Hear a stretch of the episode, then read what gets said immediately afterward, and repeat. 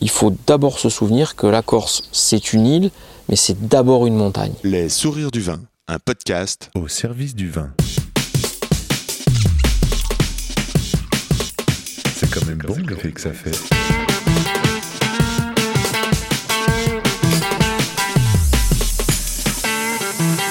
Attends, je reviens, j'enregistre. Non, on fait silence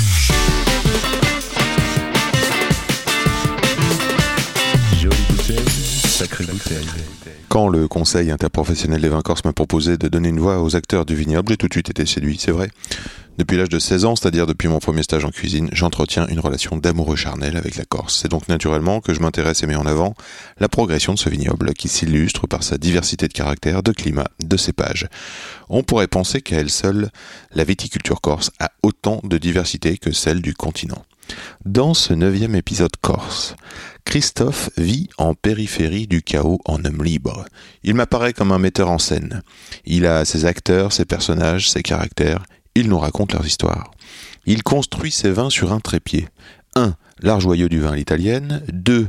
Des élevages longs pas marqués. Et 3. L'art du temps. Il souhaite s'interdire de faire, mais à tous les sujets soulevés, comme le bois, pas un sol mais des sols, les maturités des raisins, les caractères des cépages, la nature montagneuse de l'île, à chaque fois on peut sentir une profonde réflexion. Cette réflexion se passe avant, pendant et après l'action. Et si réfléchir et décider, c'était déjà faire? C'est à voir avec les oreilles. Hello, c'est Diolo au micro. Ici, c'est Yann Diologen, rue de la Roquette.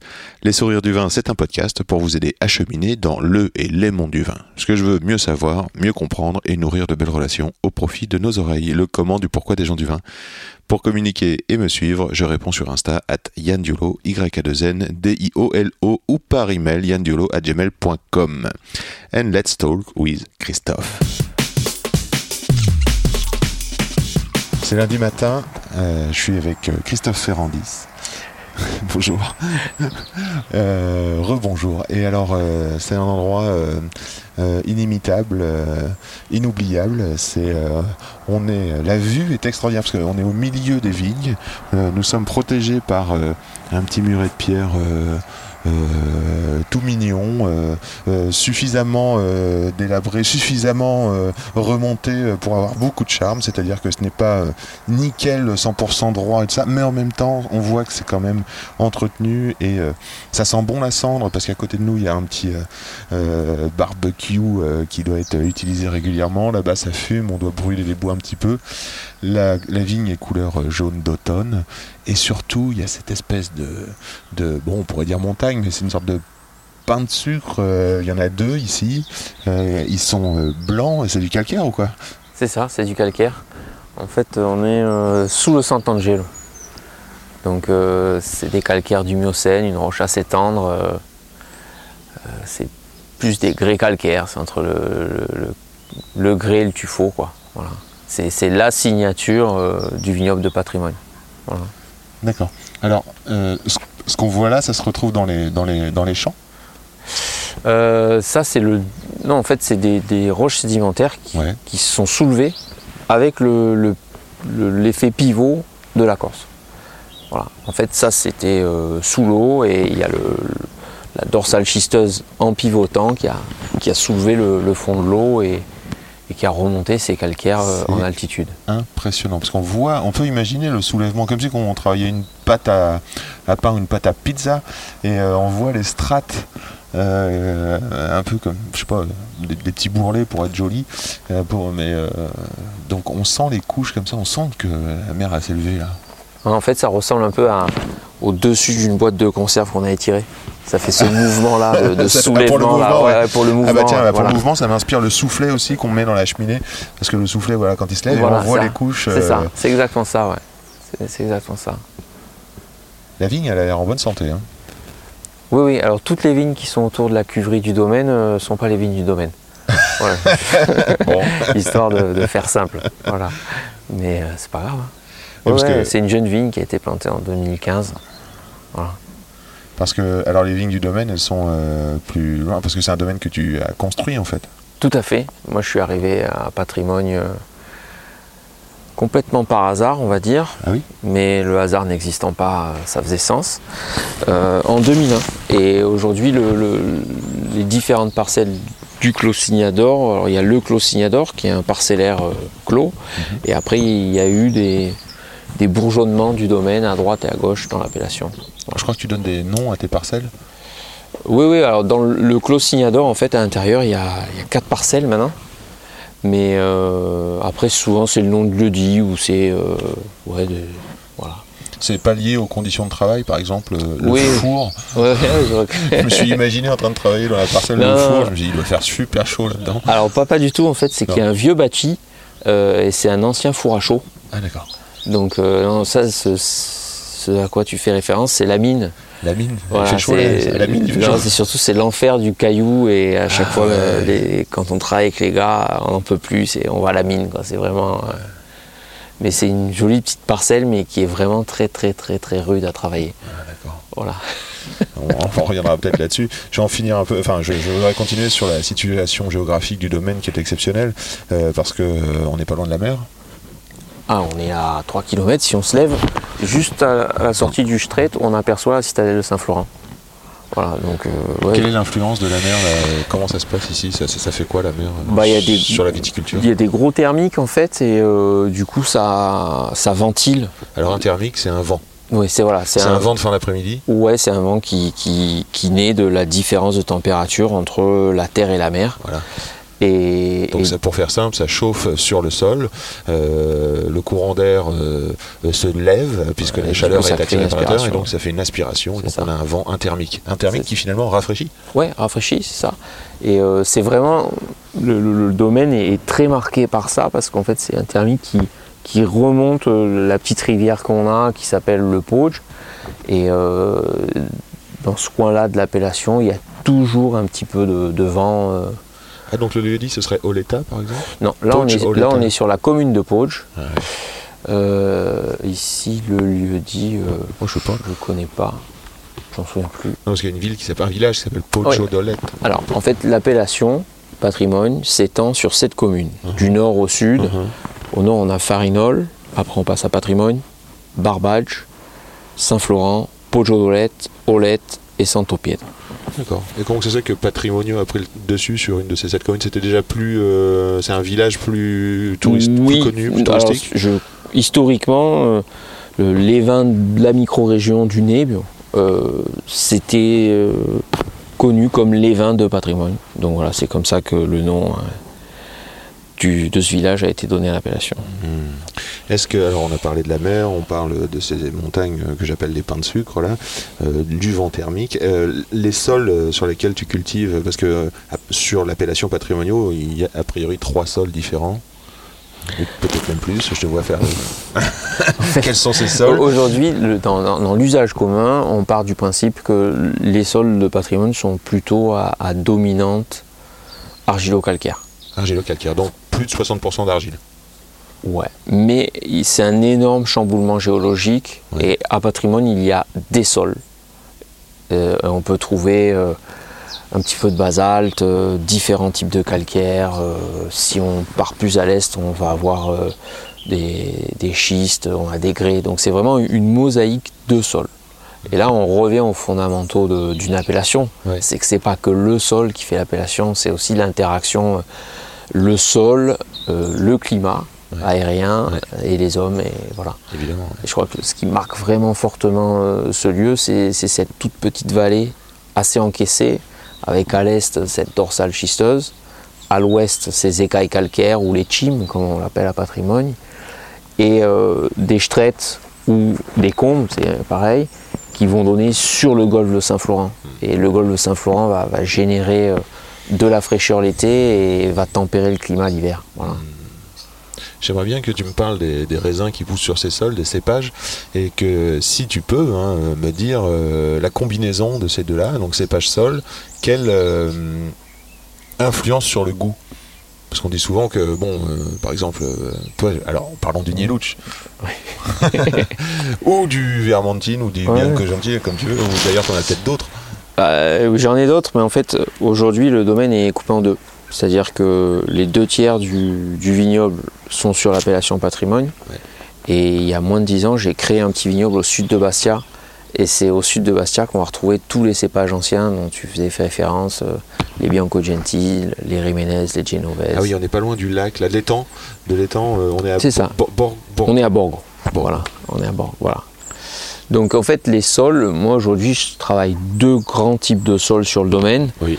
Il y a les sols du lieu dit euh, Morsaille, où on est euh, sous les écales euh, calcaires. Donc c'est des, euh, on est sur des calcaires du Miocène, des éboulis de cette roche-là, Ouais. avec pas mal d'argile, plutôt des argiles rouges. Et euh, ce lieu-là va donner le plus souvent euh, des vins un petit peu plus charnus, Oui. un petit peu plus enrobés, Oui. euh, un petit peu plus riches. Quel et- cépage? Ben, en fait, moi j'ai souvent les deux cépages aux, aux mêmes endroits. Sur donc, les mêmes. voilà. donc les Donc sols. on a Vermentine et Nielouch. Ah d'accord. Et le profil de ces deux vins est toujours un petit peu plus opulent. C'est génial, c'est exactement ce que j'avais envie d'entendre. J'entends que le sol, même s'il y a deux cépages différents, donne. Ah, Il y a une signature du lieu, voilà, Voilà. Il, y a, il y a- il y a une signature du lieu. Et après, quand on va euh, aller un petit peu plus loin sur le, le Clos Signador, où là on, on change de, de, de type de sol, hein, parce qu'on n'est plus sur ces calcaires du Miocène, on est sur des calcaires bréchiques, donc euh, beaucoup plus gris, beaucoup plus durs, avec deux types d'argile. On a les argiles bleues et des argiles rouges. Et là, on va avoir des vins euh, beaucoup plus tendus, beaucoup plus longilignes, euh, beaucoup plus tranchants. Voilà, c'est deux, deux personnalités et deux sites qui vont s'exprimer complètement différemment. Alors, euh, comment ça s'est passé la vendange euh, 2022 Là, tu viens de récolter euh, C'était euh, usant, Usant usant parce que déjà euh, l'année a été usante. hein. Je- je- quand on vit au milieu de la Méditerranée, la première préoccupation c'est euh, avoir de l'eau et se préserver de la chaleur. Et ça a été euh, très très dur. Et usant parce que dès qu'il fait très chaud, bah, la vigne elle, elle peut plus mûrir, donc il faut attendre. Et, et qu'après on a travaillé, on a commencé à vendanger au, au domaine le 1er septembre. Ouais, Et on a travaillé avec des températures euh, très très dures pour, euh, pour les équipes de vendange. ouais. Voilà, parce ça, que ça même. s'appelle euh, techniquement c'est blocage de maturité. Ouais, c'est des hein, blocages de euh, maturité. En fait, la vigne, elle a une espèce de sécurité, c'est-à-dire qu'au-delà d'une température, parce que la vigne, pour vivre euh, et pour générer la photosynthèse, elle va évaporer de l'eau. Et, à un moment donné, si elle n'arrive pas à avoir assez d'eau et qu'elle en évapore trop, ben, c'est l'apoplexie, hein, c'est l'asphyxie. Alors ce qu'elle va faire, elle va fermer ses, ses stomates hein, comme des petites écoutilles et elle va se mettre en circuit fermé et elle va plus évaporer d'eau. Et à chaque fois qu'elle va se mettre en circuit fermé et qu'elle va plus évaporer d'eau, en fait la photosynthèse ne va pas fonctionner. Donc la nourriture du fruit. Voilà, en fait, pas. donc la maturité du fruit euh, ne- est bloquée. hein. Et souvent, on, on confond, et c'est le danger de la Méditerranée, malgré ce, à l'intérieur du fruit, il y a une évaporation d'eau Mhm, qui se produit. mhm, Et donc, qui dit évaporation d'eau dit concentration en sucre. mhm. Donc, on peut avoir des taux de sucre qui montent à ce moment-là sur des raisins pas mûrs. Donc finalement on a moins de jus, peut-être des peaux plus épaisses. Ouais, on a des peaux épaisses, on a moins de jus et on, on a une aromatique de fruits verts. Si on était dans la cuisine, c'est ouais, en fait on, on f- c'est un fruit qui brûle. C'est comme si on, faisait brûler une viande à l'extérieur et qu'à l'intérieur c'était encore glacé. Voilà. Alors que la, la- la belle maturité d'un d'un fruit, c'est c'est cuire une viande et, et à, à cœur avoir une, une température et une bonne cuisson. Cuisinier, Oui, à mesure perdue, oui. un homme de goût. Je sais pas. On- Donc euh, ces vendanges, euh, donc ces jus sont finalement quand même rentrés là. Euh, ça goûte quand même malgré Oui, ça goûte, c'est un, joli millésime. Après, après c'est un millésime où il n'y a pas d'eau, où il a fait chaud, donc on n'a pas eu de problème de maladie dans le vignoble. Mhm. Moi, de par mes, mes errements, j'ai j'ai mis en place au fil du temps une viticulture très méditerranéenne, c'est-à-dire euh, très buissonnante, avec des vignes qui restent proches du sol, avec beaucoup, beaucoup de feuillage.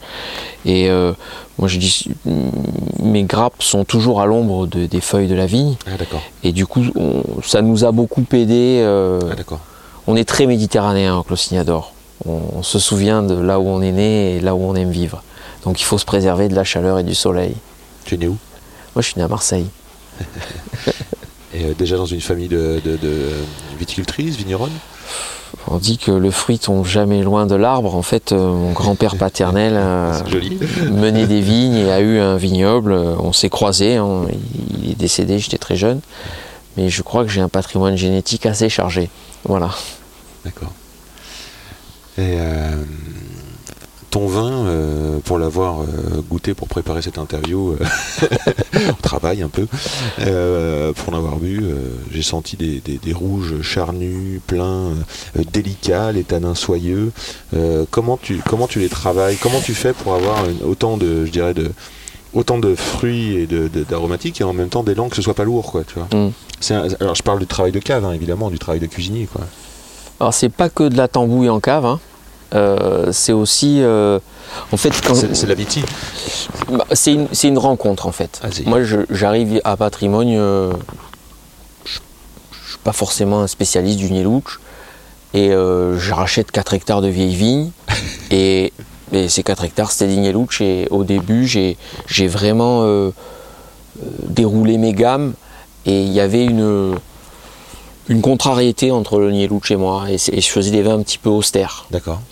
Et un jour, j'ai euh, mon importateur québécois, qui est un grand sommelier, qui m'explique, qui me dit... Mais Alain Bélanger. Alain Bélanger, c'est ça. T'as vachement bossé. J'ai hein. relevé son nom. Oui, oui, oui, mais c'est, euh, c'est quelqu'un qui fait date. Enfin, déjà, c'est devenu un ami, mais c'est, ça, ces discussions qu'on a eues ont, ont fait date dans mon cheminement euh, et au Clos Signador et dans l'appellation patrimoine. Et il m'a dit, mais Christophe, euh, tes vins, ça me fait penser à l'Italie et tout ça, mais quand on grandit en France, euh, les vins italiens, on les croise. enfin, aujourd'hui, on en trouve, mais il y a 25 ans, il n'y en avait pas. Et donc, je suis au Canada, au Québec, on goûte des vins italiens, et là, j'ai un vrai coup de cœur parce que pour moi, il y a, il y a un côté aérien, envolé dans les vins italiens qu'on ne retrouve pas dans, la façon dont on fait les vins en France. En France, on va chercher l'extraction, la profondeur et tout ça. Et du coup, je me mets à goûter des vins italiens, je me mets à rencontrer des vins italiens, et je me mets à réaliser qu'en fait, euh, le Nielouch, c'est un cépage euh, qui est très compliqué à travailler et qui supporte pas la sous-maturité. Et du coup, je, je réfléchis là-dessus, je, je m'impose d'aller chercher cette maturité qui, qui me convient mieux, qui, qui pourrait m'amener à faire ces vins dans lesquels je me plais en Italie.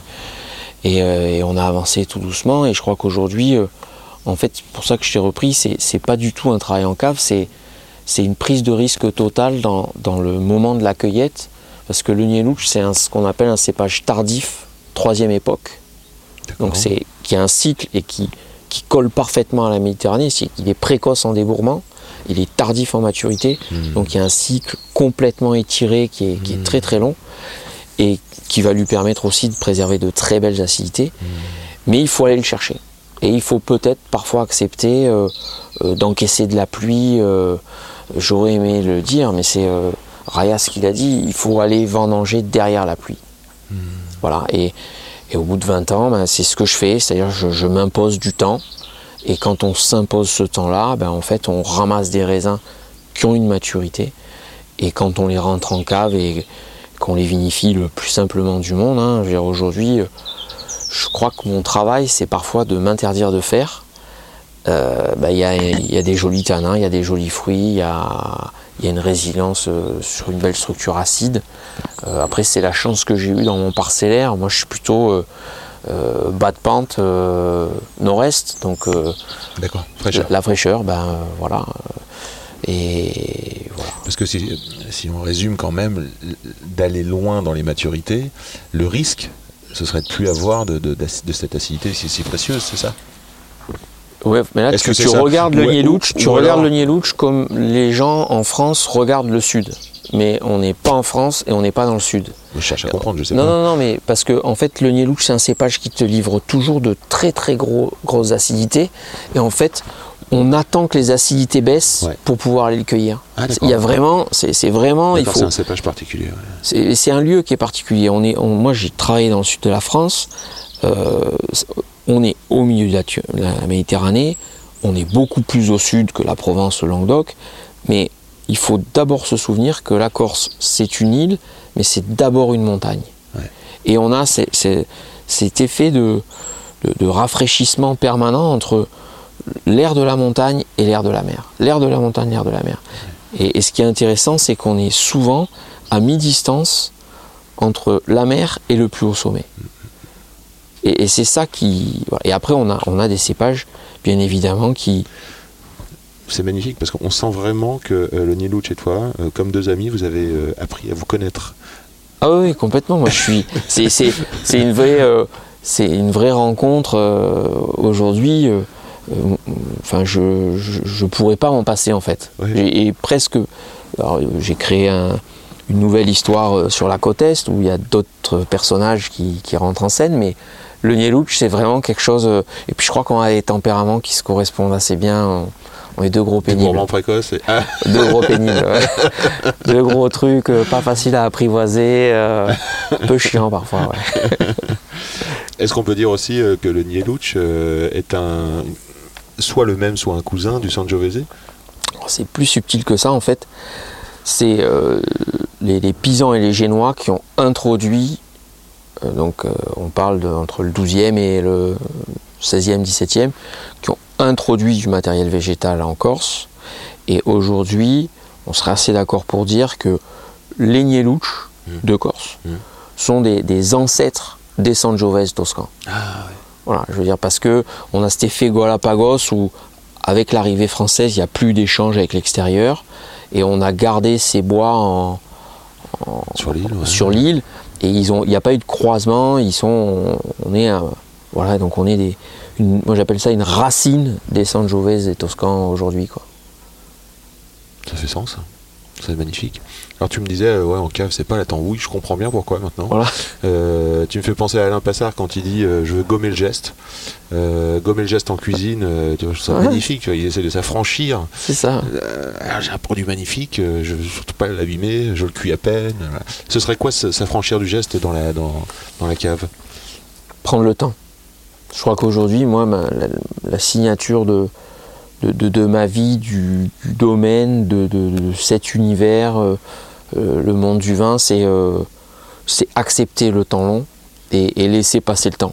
Et, et la nature est bien faite, la nature fait bien les choses. Après, il faut que le, le petit soit bien né. Quoi. Je veux dire, Mmh.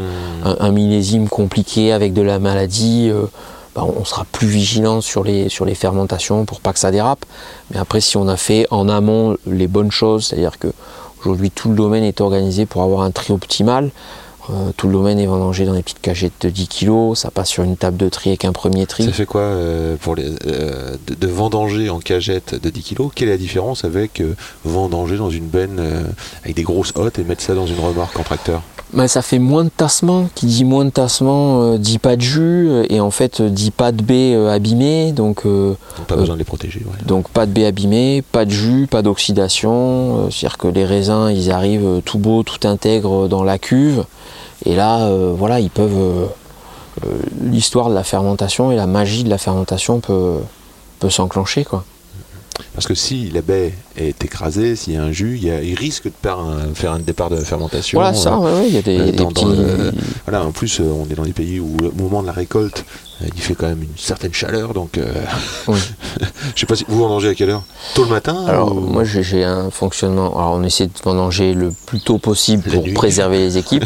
bah, euh, moi, je suis un grand fan de la vendange manuelle, mais euh, la, nuit avec une lampe, lampe frontale, euh, c'est pas évident, quoi. Je veux dire, moi, j'y crois pas trop. Déjà pendant la journée, souvent, on oublie des grappes, mais alors si en plus on a une lam- lampe frontale, on va, ça va pas Je marcher. croyais que tu allais dire on coupe des doigts. Ouais, aussi, aussi. Mais euh, en fait, moi, ce que je fais depuis toujours, euh, c'est que euh, les raisins sont cueillis dans des cagettes de 10 kg et après ils sont passés dans un container de froid pour les rafraîchir. Et pour qu'au moment du tri, on ait des températures assez basses, hein, on tourne entre 6 et 8 degrés, et ça va limiter encore les phénomènes d'oxydation, ça va Mhm. permettre de quasiment pas sulfiter et vraiment d'être sur quelque chose d'optimum. Et ça préserve le fruit, quoi. Voilà. Ça préserve le fruit, il faut le préserver à fond, quoi. Euh, quel est, alors, qu'est-ce que c'est qu'un dans, dans- les outils de cuisine euh, Qu'est-ce que c'est qu'un demi-muide et pourquoi tu utilises ça et de quelle taille ils font euh, Et toujours dans, cette rencontre entre euh, le Nielouch et cette appellation patrimoine, quand je suis arrivé, euh, le- les élevages bois étaient très très peu développés et, et moi j'ai eu la grande chance de passer par l'appellation Bandol où euh, il y a un autre grand cépage de la Château Méditerranée. euh, Pivardon, C'est ça, ouais. Le Mourvèdre le Mourvèdre, voilà, il y, a- il y a un autre grand cépage rouge de la Méditerranée euh, où l'appellation impose de l'élever et, et j'ai appris euh, l'élevage des rouges, euh, l'élevage des grands rouges de la Méditerranée. Et donc, quand j'arrive à Patrimoine, qui a très peu de bois, je me gratte un peu la tête. Puis il y avait quand même une hostilité à l'élevage à cette époque-là. Et euh, un peu en catimini, je... Ouais, j'ai eu aussi une rencontre avec les tonneliers. Je me dis, bah, il, faut, il faut essayer quoi. Et euh, donc à partir du millésime euh, 2006, j'essaye. euh, ça me déplaisait pas ce que je goûtais. Ouais. Et puis euh, je continue, je continue. Et en 2010, quand j'ai j'ai pour la première fois mis en bouteille le Clos Signador tel qu'il est aujourd'hui, donc je mets- j'ai mis en bouteille le millésime 2007.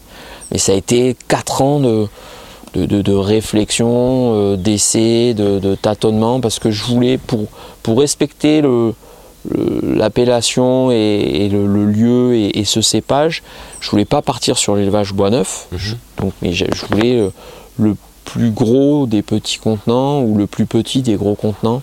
Mhm. Et c'est comme ça que je suis parti sur du demi-muit. Et euh, cette année, il y a eu quelques évolutions parce que j'ai. J'imagine que tu as acheté des cuves tronconiques euh, en bois. Ouais, tu dévoiles un secret. euh, c'est pas, pas- grave. faut pas le dire. c'est pas grave. c'est le, c'était le- la petite cerise de cette année pour fêter l'arrivée de Pierre-Louis au domaine. J'ai acheté une cuve de vinification en bois Félicitations, et, et un foudre pour le Clos Signador Et il l'a pas quoi. vu Si, si, il l'a vu parce qu'il a travaillé au domaine. Mais voilà, ouais, c'était. Moi, je, je- je- je trouve que le. Puis même, ça va plus loin. hein, le- le- pour moi, le bois est, est le plus beau matériau pour faire du vin. Et voilà, j'ai fait ce pas-là. Génial. Alors, parle-nous, Pierre-Louis. C'est le fiston? Alors, moi, j'ai deux fistons. J'ai Pierre-Louis et Barthélemy. D'accord. Et en fait, euh, les, les deux ont grandi avec un, un troisième euh, petit grand frère euh, qui s'appelle le Clos Signador. et donc, euh, bah, Pierre-Louis a fini ses études de viticulture odonologie. Et euh, bah, cette année, il, il est venu faire les vendanges avec son père. Et il travaille avec son père en ce moment. Et euh, tout se passe bien. euh, après, il faudra lui poser la question peut-être à lui. mais- Oui, oui, mais je, bah là, je, le sais, je le sais en cave, mais la semaine dernière, euh, on s'est croisés euh, à l'aéroport euh, et euh, il était là, donc ça veut dire qu'il est venu faire la tournée, il a vu les clients. euh, salon, non, mais c'est-. Bah, l'i- L'idée, c'est, je crois, que ce qui est beau aussi dans ce métier, c'est tous les métiers qu'on doit faire pour faire vivre un domaine. Et Ouais. je crois quand on, a- moi, je, je crois que c'est très intime euh, avoir ses enfants qui arrivent sur le domaine, travailler avec ses enfants. Ouais. Je crois qu'il y a autant d'histoires que de, de familles. Mais moi, mon idée, c'est qu'il faut connaître toutes ces parties, il faut être à l'aise avec toutes ces parties et il faut, euh, voilà. Donc, euh, il- Qu'est-ce que qu'est-ce que tu essayes de transmettre Qu'est-ce que tu aimerais Qu'est-ce que tu essayes de, de, de guider, je sais pas Ou est-ce que tu lui dis c'est comme ça euh, Est-ce que tu imposes ta vision Ou est-ce que tu le fais bosser sur la réflexion Ou tu Non, partages je- la réflexion je- Ouais, je crois que, enfin, moi je pense, ça me joue souvent des tours, je, je réfléchis à haute voix. Donc euh, c'est une discussion permanente et un échange permanent et, et je lui donne mon point de vue, il me donne le sien. euh, parfois j'arbitre et je ne tiens pas compte du sien, mais je l'ai entendu. Et puis euh, voilà, là on, on redonne vie à une parcelle de vigne. euh, c'est lui qui s'en occupe, qui m'a dit papa je m'en occupe, je laisse faire. euh, Ah, Super. fait sa vie. Je crois que c'est vraiment. voilà, le- le- le- il, faut, il faut que tout le monde se sente bien. Il faut que. En fait, le Clos Signador, c'est la propriété de personne. C'est quelque chose qui, qui, qui- qui doit se tenir à côté de nous et que chaque génération qui va arriver, qu'elle s'appelle Ferrandis ou, ou qu'elle ou pas, hein, parce que ça peut être mes neveux, ça peut être un jour où il n'y a plus de, de lien, un, un salarié, voilà. Mais voilà, c'est chacun est de passage au Clos Signador et voilà, c'est un peu ça. Quoi. Magnifique. C'était comment la discussion euh, pendant les pour la décision de la date des vendanges? Vous étiez ensemble sur, euh, sur le, à goûter les raisins Ouais, on goûte, enfin, on fait des contrôles de maturité, on goûte, euh, et après, euh, ouais, on, on échange, quoi, voilà. Quand tu disais il y avait euh, plusieurs métiers, Ouais. euh, j'aime bien. euh, bon, j'aime pas le mot marketing, mais j'aime bien la réflexion sur euh, l'identité visuelle. Euh, les étiquettes blanches, les étiquettes noires, du noir sur noir, du blanc sur blanc, la construction d'une gamme. Comment euh, comment c'est venu tout ça? Parce que c'est- pas facile, franchement. Ouais, c'est. J'ai l'impression que c'est plus clair aujourd'hui. Bah, c'est plus clair parce que je me suis adapté au monde dans lequel je vivais. Euh, en fait, moi, je suis quand même passé dans un domaine qui m'a marqué au fer rouge et qui ne fait qu'un seul vin. Et, et donc pendant très longtemps, et je trouve même l'exercice plus euh, sportivement plus intéressant, c'est-à-dire que quand on a un domaine viticole, faire un seul vin, c'est euh, et un seul grand vin, c'est un vrai challenge. C'est-à-dire qu'on ne peut pas avoir de, de cuve meilleure. où Il faut voilà. Et puis euh, j'ai un de mes confrères qui un jour m'a dit, euh, de toute façon, un jour vous aurez une gamme parce qu'il faut avoir une gamme. Et puis ben, est arrivée ma réflexion sur le bois, euh, est arrivé euh, euh, les extensions du domaine, hein, parce que j'ai démarré 4 hectares, aujourd'hui on avoisine 10 hectares. Donc il a fallu rentrer tout ça et du coup ben, je suis arrivé à une gamme et j'ai la chance d'avoir mes meilleurs amis qui est un, excellent graphiste et designer et, et toutes mes étiquettes sont le fruit de discussions entre nous deux et voilà quoi. Mais c'est toujours de la discussion, je veux dire, en fait je suis un grand bavard. Avec les gens que je connais. Oui. Donc blanc, ça veut dire quoi? Alors aujourd'hui, bah, le- le- le- la première étiquette du domaine, parce que les premiers vins du domaine, euh, c'était Clos Signador avec une étiquette blanche. Ça correspondait à la propriété, le Clos Signador, les vieilles vignes et tout ça. Après, j'ai récupéré des fermages à l'extérieur du Clos Signador, et c'est là qu'est née euh, la cuvée Mandria, avec des étiquettes blanches. Et quand euh, ce travail de recherche sur les élevages bois est arrivé, moi je, je n'imaginais pas que la plus belle cuvée du domaine ne puisse pas s'appeler Clos Signador parce que c'était mon compagnon de route depuis le début et mettre quelque chose au-dessus de ce compagnon de route là eût été le trahir. Donc j'ai fait ce tour de passe-passe commercial assez osé, c'est-à-dire que le Clos Signador est passé sur une étiquette noire et est devenu le Clos Signador. Et, et le Clos Signador avec l'étiquette noire aujourd'hui, c'est les vieilles vignes qui sont sur le clos et qui sont élevées en demi-muit pendant entre 36 et 42 mois. Voilà. Et après, nous avons l'étiquette blanche, Mandria, sur l'appellation patrimoine, qui est un assemblage de parcellaires. En fait, l'idée de Mandria, c'est je reste acharné de cette idée de faire un seul grand vin, c'est-à-dire que toutes les parcelles du domaine sont dans Mandria. Dire, il y a un petit peu des vieilles vignes du clos qui sont dans Mandria. C'est vraiment le, la cuvée un peu polaroïde euh, de l'année. quoi. Pour moi, c'est- la cuvée polaroïde du domaine de l'année, où je me fais très discret en fait, parce que c'est des élevages en cuvinox.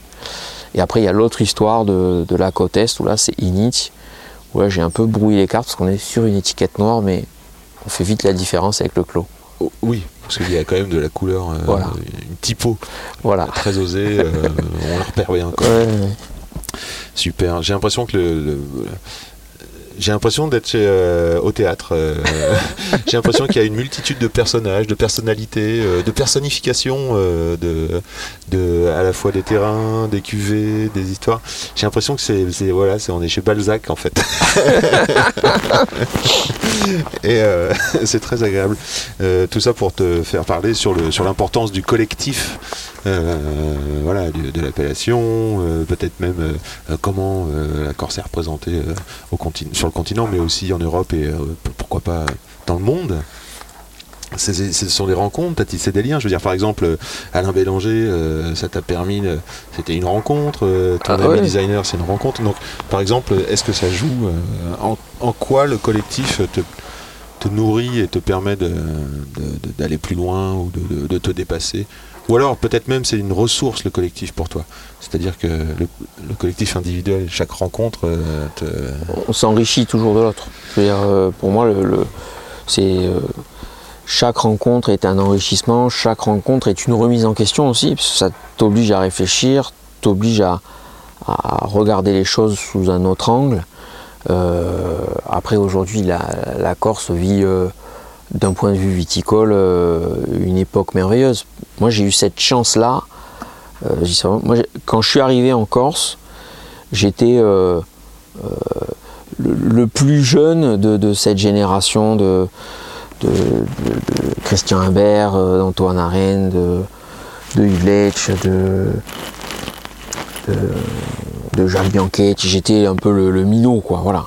Et aujourd'hui, je suis un peu le vieux de la nouvelle génération. et, et je suis super content parce que j'ai connu les, les dernières années des, des heures un petit peu.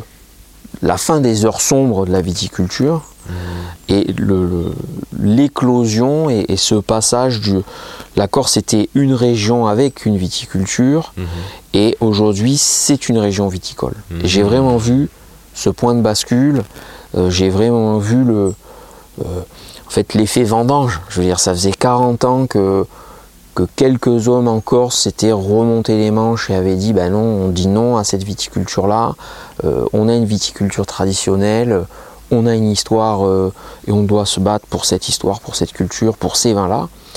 Ils ont longtemps crié dans le désert, mais au fil du temps, ben, on les a entendus. le- on a souvent tort d'avoir raison trop tôt, et je crois qu'on en était là parce que ces hommes qui se sont levés et qui ont dit non, on veut garder une agriculture paysanne, on veut garder nos cépages, on veut garder notre identité, ils nous ont sauvés parce qu'aujourd'hui on, est en plein dans le 21e siècle.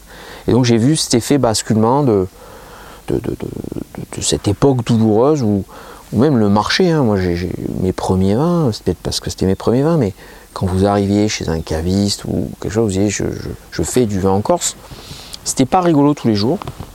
Et aujourd'hui, quand on arrive chez un client, il y a, il y a un enthousiasme, il y a, il y a une envie de découvrir, et, et ça c'est un... Oui, C'est un long travail. ouais. c'est un long travail, mais c'est vraiment... euh, euh, bah, c'est une satisfaction, c'est une satisfaction, c'est... Voilà. Est-ce que là-dedans il y a une histoire de valorisation aussi du produit? C'est-à-dire qu'arriver chez un caviste il y a 15 ans avec, en disant, euh, euh, ou un restaurateur, je sais pas, voilà mon vin, il part du fait de mes choix de, de- de travaux, je, je le valorise à tel euh, point. Il faut tout faire, quoi. valoriser le vin, enfin valoriser le travail et valoriser les vins. C'est pas si facile quand on vient d'un milieu euh, où euh, peut-être que tout est vendu en IGP, peut-être qu'il y a une viticulture euh, mal valorisée. Je crois pas. En fait, je crois qu'une des forces de la Corse, c'est que... Alors, il faut part... Moi, j'assume ce fait-là parce que j'ai aussi travaillé dans l'industrie du vin. Ouais. Et euh, pendant très longtemps, et encore aujourd'hui, il y a, il y a un- comment dire, une bienveillance des uns envers des autres, Oui. chacun à sa place. Oui. Pendant très longtemps, ce sont les gros faiseurs qui sont sortis Oui. à l'extérieur de la Corse avec leur vin pour soulager le marché intérieur corse, pour laisser plus de place aux petits. Il y avait cette bienveillance des uns envers les autres, mais euh, c'est la bienveillance de quand tout va mal. Euh, Je veux dire, mais aujourd'hui, il y a quand même une relative euh, bonne rémunération sur le vignoble corse, qu'on soit dans la viticulture industrielle ou dans la viticulture. euh, et qu- quand je dis industrielle, c'est pas du tout péjoratif euh, dans ma bouche, quoi. Je veux dire, industriel, c'est être en capacité de reproduire un grand nombre de bouteilles à l'identique avec une qualité. Et de- d'offrir un prix aux gens. C'est ça l'industrie, c'est pas, c'est pas un gros Ce qui est un sacré challenge. Ce qui est, ce qui est un vrai savoir-faire et Mhm. un vrai défi. Et euh, voilà, c'est pas dans ma bouche, c'est pas un gros mot quoi. Et à côté de ça, il y a le le, coût humain, l'artisanat et qui, a d'autres euh, une autre rentabilité, qui a qui engage d'autres coûts et, et c'est vrai que c'est peut-être à ce niveau-là où où l'éclosion de, de revenir une région viticole, les gens ont mieux compris et ont mieux accepté de rémunérer notre travail à son juste prix. Parce que euh, faire du coût humain en Corse, ben, ça demande un. Ça, ça- ça coûte quoi. Voilà. On parlait de, de- de la force du collectif. euh, du, euh, quand tu arrives en Corse, euh, tu arrives à acheter des, des, des- des vignes, 4 hectares et demi, tu disais tout à l'heure. Euh, c'est un organisme collectif qui te permet de faire ça? Ah, Je sais pas. Ce, qui, ce qui me permet de faire. Enfin, ce qui me- Pourquoi j'en arrive là C'est parce que avant moi, mes grands-parents ont fini leur vie en Corse. Ah oui. Mon papa y a grandi. J'y ai passé beaucoup de temps en vacances. j'y ai une famille. Et, euh, et la Corse, dans ma vie, a représenté un endroit euh, de calme et de, de bien-être. Ouais. Et donc à un moment donné de ma vie, je- je- j'ai une opportunité euh, professionnelle en Corse parce que j'avais fait des études dans le monde du vin et tout ça. Je viens en Corse, je décide d'y vivre et assez rapidement, je discute avec mon oncle et je lui dis regarde, je suis bien en Corse, j'aime le métier que je fais, je le fais dans l'industrie, j'arrive aux limites de ce que j'aime faire. Euh, pourquoi pas acheter des vignes et, là il me dit bah écoute euh, moi je, je connais pas le marché foncier c'est pas mon univers même si c'est quelqu'un qui avait beaucoup de liens avec l'agriculture enfin qui a toujours beaucoup de liens avec l'agriculture. Et il me dit bah, je connais le directeur de la SAFER je vais te le présenter. Il me présente le directeur de la SAFER et en fait euh, je, je suis arrivé au bon moment au bon endroit. À ce moment là à Patrimoine il y a un monsieur qui a des vignes que personne ne veut acheter et, et que lui voudrait préférentiellement vendre à un jeune. Et j'étais euh, le jeune. Magnifique. Voilà. Ouais. On va parler, euh, ça- ça- on va parler un petit peu de, de choses plus perso, puisque euh, tu nous as parlé de cuisine et de cuisson. euh, euh, Est-ce qu'il y a un goût, une cuisine que tu aimes faire, ou, ou un souvenir d'enfance de la cuisine qui te, qui te, qui te plaît, toi? Un goût, une recette Ouais, je crois que j'aime tout. Enfin, j'ai- euh, ouais, je suis, je suis gourmand, curieux. euh, euh, je crois que si je, je- aujourd'hui, je crois que la cuisine que j'aime, ça serait la cuisine de Escoffier. Escoffier Ouais, c'est, c'est, pour moi, c'est cette cuisine France 19e siècle, un petit peu riche, Mhm. peut-être un petit peu bourgeoise aussi, Mhm. mais qui a un côté euh, euh, réconfortant. En fait, voilà, je veux dire, moi, pour moi, euh, tu l'as dit, hein, il y a beaucoup de personnages et tout ça, et, le, repas est un moment fort dans ma vie. Tout se passe autour d'une table. Quand ça va bien, on est autour d'une table. Quand ça va mal, on est autour d'une table. Et je crois que c'est ça pour moi, la cuisine et le repas, c'est ce moment d'échange, de partage, de, voyage aussi, dans l'assiette, dans le verre. voilà. Et je trouve que, enfin, mes souvenirs, c'est c'est ça, ouais. je- la cuisine d'Escoffier, et cette cuisine-là me, me séduit. te ouais. touche. ouais. Ouais, voilà. Et euh, si t'as un truc à faire sur le pouf, euh, sur le pouce, tu cuisines quoi, toi? C'est une cuisine de produits, peut-être dans la baie de Saint. Je sais pas si t'habites ici, mais Oui, oui, vous avez de la chance d'avoir peut-être des produits au marché. Oui, enfin, il y a- il y, a un petit marché maintenant à Patrimoine, mais on a un super maraîcher. Oui, c'est une cuisine de, de l'instant, du moment. Il y a un pêcheur, il y a un super pêcheur, euh, Damien Muller, euh, Ouais. qui, qui fait du thon équimé fantastique. Non, mais on dit ça, t'as les yeux qui s'allument, tu sais. On voit, ouais, ouais, le- ouais. Après, euh, ouais, il y a- j'ai j'ai pas de, de cuisine particulière, c'est cuisine de, de l'instant, du moment, de, de ce que je trouve. euh, Mhm. Voilà. Et dans les vins, c'est pareil, dans le, dans, parce que euh, je te sais euh, amateur de vin. Ouais, bah, il faut, il faut pour faire ce métier. Enfin, il faut être curieux, il faut découvrir. Mais, c'est un peu facile. j'ai- envie de dire, j'adore goûter, quoi. Je veux dire, je, me pose, mais je me posais la question euh, pas plus tard qu'hier. Même si pour comprendre le lieu où je vis, enfin le lieu où je vis, euh, ce cépage euh, belliqueux qui est le Nielouch, j'ai beaucoup goûté l'Italie. Mhm. Je crois que je suis curieux de tous les vins. euh, euh, la semaine dernière, j'ai bu un Grüner Veltliner autrichien. Je, je- je suis- je suis curieux de tout. Et j'ai pas de. je- J'ai pas de chapelle. à partir du moment où c'est bien fait, sincère, ça me plaît. T'as envie de goûter, tu, Ouais, et puis voilà. ça te fait quelque chose, ça te procure un. Ouais, voilà, c'est un voyage. Je, je crois que pour moi, une bouteille de vin, c'est une façon euh, euh, de voyager, de. Ouais, voilà. pas, de- par exemple, l'éducation euh, de ce goût, de ce plaisir et tout ça, dans la transmission avec Pierre-Louis et Barthélemy, est-ce que, euh, plus que d'autres enfants, euh, ils sont sensibilisés à tiens, goûte ça, tiens, sens ci Ça, c'est certain. Et je l'ai d'abord réalisé, avant de le, voir avec mes, fils, avec les enfants de vignerons, la capacité qu'ils avaient de, saisir un goût ou de, de percevoir une fragrance euh, beaucoup plus vite et beaucoup plus précisément que, que d'autres qui sont arrivés plus tard au goût.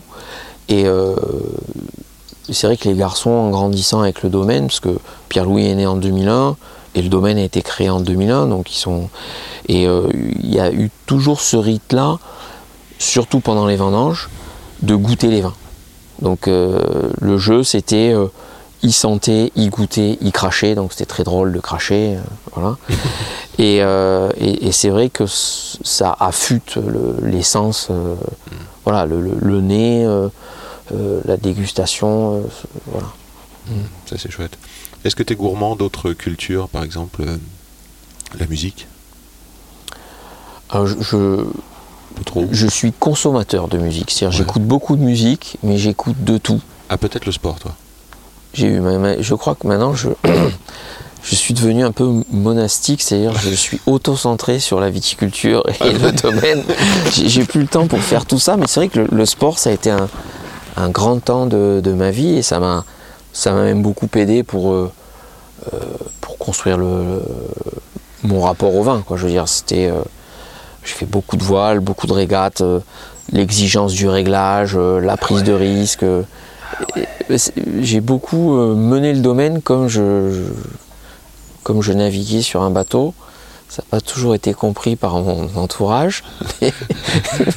En, en- en solitaire, tu veux dire? Ah non, non, parce que moi, j'ai- j'ai jamais navigué, enfin, sauf sur des petits bateaux, hein, mais j'ai toujours navigué euh, plutôt dans des gros équipages. Équipe, d'accord. Et, euh, et c'est assez drôle hein, parce que c'est un, c'est super intéressant. C'est un attelage d'individualité très forte. Euh, et voilà, donc. Et puis la mer, c'est un élément. Mais comme, mais comme, comme la Terre en fait, parce que aujourd'hui on le voit avec le bouleversement climatique qu'on vit, il y a, il y a une violence et euh, euh, quand il y a une tempête, et ben, qu'est-ce que vous voulez faire contre une tempête? Vous, vous, vous faites le dos rond, vous attendez que ça passe, euh, tout le monde est Qu'est-ce qu'on fait, qu'est-ce qu'on fait quand on est en mer? En mer, à la voile, on fait quoi? Ben, on, on prend la fuite, c'est-à-dire on va dans le sens du vent en espérant qu'il n'y ait pas un caillou, ou on se laisse porter, on n'affronte pas, on se laisse porter. Donc on glisse, on glisse, Ouais, on, surfe? Ouais, on essaie de ne pas casser, de pas, mais on va dans le sens du vent, on laisse courir, on, on abandonne son idée de cap et on se protège. Je crois que c'est ça. Et ça passe par euh, quel genre de réglage euh, On met les voiles à fond euh, pour se casser Ah, plus vite Ou après, c'est ça, l'inverse bah, ça dépend le, le contexte, si, si on est pour la promenade ou si on est dans une course, mais Ah, ça c'est vrai. le, le- le premier point c'est l'intégrité des hommes, pas casser le matériel et arriver à bon port, mais comme pour un, comme au domaine, hein. Donc il faut savoir soit baisser la voile en fonction des circonstances. voilà, complètement. Et, la et le domaine, c'est une balade ou c'est une euh, régate? Ah, c'est plutôt une régate. Excellent. Euh, du sport, des films, euh, voilà. Le, comment tu fais pour te ressourcer aujourd'hui, euh, pour t'échapper à tout ça, parce que c'est quand même une vie très prenante. La ressource, c'est quoi? C'est la voile encore ou c'est Non, non, aujourd'hui la ressource, j'ai ma compagne qui vit sur le continent, donc je m'échappe. je prends l'avion, je vais la voir. Et voilà, et on change de monde. Voilà. c'est génial. Euh, quel est le pouvoir magique du vin, Christophe? Quel serait le pouvoir magique du vin pour toi? Euh, pouvoir magique du vin? Ouais. Échanger. Ouais. Ouais. L'échange. Ouais. Euh, L'apaisement aussi, parce que parfois c'est ouvrir une bouteille, déguster un verre de vin, c'est il y a un côté euh, apaisant, on réfléchit, on voyage, euh, quête de sérénité. Génial. Génial. Médi- Presque méditatif, quoi. Ouais, ouais, ouais, je crois, franchement, aujourd'hui. euh. Et puis il y a tout, tout un cérémonial, on va, on choisit une bouteille, euh, on l'ouvre, on pense au moment, on- si c'est pour un dîner, avec quoi on va la boire, au moment où on va l'ouvrir, avec qui. puis on l'ouvre, on, se la sert dans le vin, on se la sert dans le verre. hein. Euh, parfois c'est pas complètement là, donc faut attendre. Enfin, c'est. Ouais, c'est. Hmm. ouais. Dans mes rituels de, de- de fin d'émission, parce que ça fait déjà au moins plus de 45 minutes qu'on cause, ou 50, je sais pas, euh, je regarde les chaussures de mes, de mes invités. Et donc, ah voilà. Donc, euh, nous sommes en présence d'une bottine. elle est, euh, on sait plus quelle couleur elle est, tellement elle est de la même couleur que la terre. C'est une bottine caméléon. Ouais. Euh, donc elle est, euh, elle est dans un brun euh, clair. euh, voilà, ça a l'air très confortable parce que il n'y a pas de lacet. Donc ça va protéger le pied et puis ça doit être facile à enlever sans se baisser C'est ça. et à mettre en un tour de main, C'est ça. d'une seule main. Ouais, ouais, c'est, euh, c'est, des boots redoutables. ouais. Boots redoutable. Et on voit aussi que la semelle est en caoutchouc et ça a l'air d'être un caoutchouc résistant, genre parfait pour aller euh, marcher Ouais. sur les chemins ou dans, le- Euh, dans les rangs. Non, c'est ouais, c'est plus une chaussure de travail qu'une chaussure de marche, quoi. Ouais, qui, est, qui a le mérite d'être très polyvalente. Ouais, voilà. Elle est aussi sent. bien à la vigne qu'à la cave. Ouais, Voilà. bon, merci. Euh, une odeur que tu soit détestes, soit tu préfères. Une odeur. Ou un goût d'ailleurs, mais une odeur. Parce qu'on a déjà parlé du goût. Une odeur. Une rose fraîche. Ouais, j'ai quelques rosiers devant la cave. euh, le- une, une rose, l'odeur, de mettre son nez dans une rose, sur un rosier, au petit matin, un- quand c'est encore frais, c'est somptueux. Ah, ça donne envie. Hein. ça me rappelle, chez mon grand-père, il y a ça. Ouais, c'est ça, moi c'est des souvenirs de. Il y avait une roseraie chez ma grand-mère et, et c'était ça quoi, des- ces vieux rosiers en tétans mais subtils en même temps, c'est. euh, voilà. Eh bien, avant de se quitter, euh, est-ce que tu as un message personnel à, à délivrer? Alors, ça peut être euh, un message d'espoir, euh, ou un coup de gueule, euh, ou des valeurs que tu as envie de, de- de transmettre? Je sais pas, euh, soyons en paix. Soyons en paix. Euh, Ouais, voilà.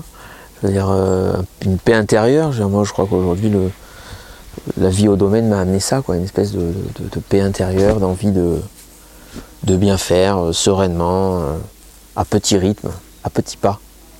Voilà. Merci Christophe. Merci à toi, Yann. C'est quand même bon l'effet que ça fait. Merci, merci chers auditeurs, merci d'avoir écouté jusque-là. Merci de faire tourner cet épisode, dites-le, faites-le savoir que ça existe, ça nourrit, ça renforce, ça fait toujours plaisir aussi. Merci Felipe Musica pour le son, Léa Decazo pour la relecture, Caroline Franqui pour la confiance et Christophe Ferrandis pour l'accueil et ce bon moment. Je vous dis à très vite, à bientôt. Salut Attends, regarde, j'enregistre. Non, on fait silence.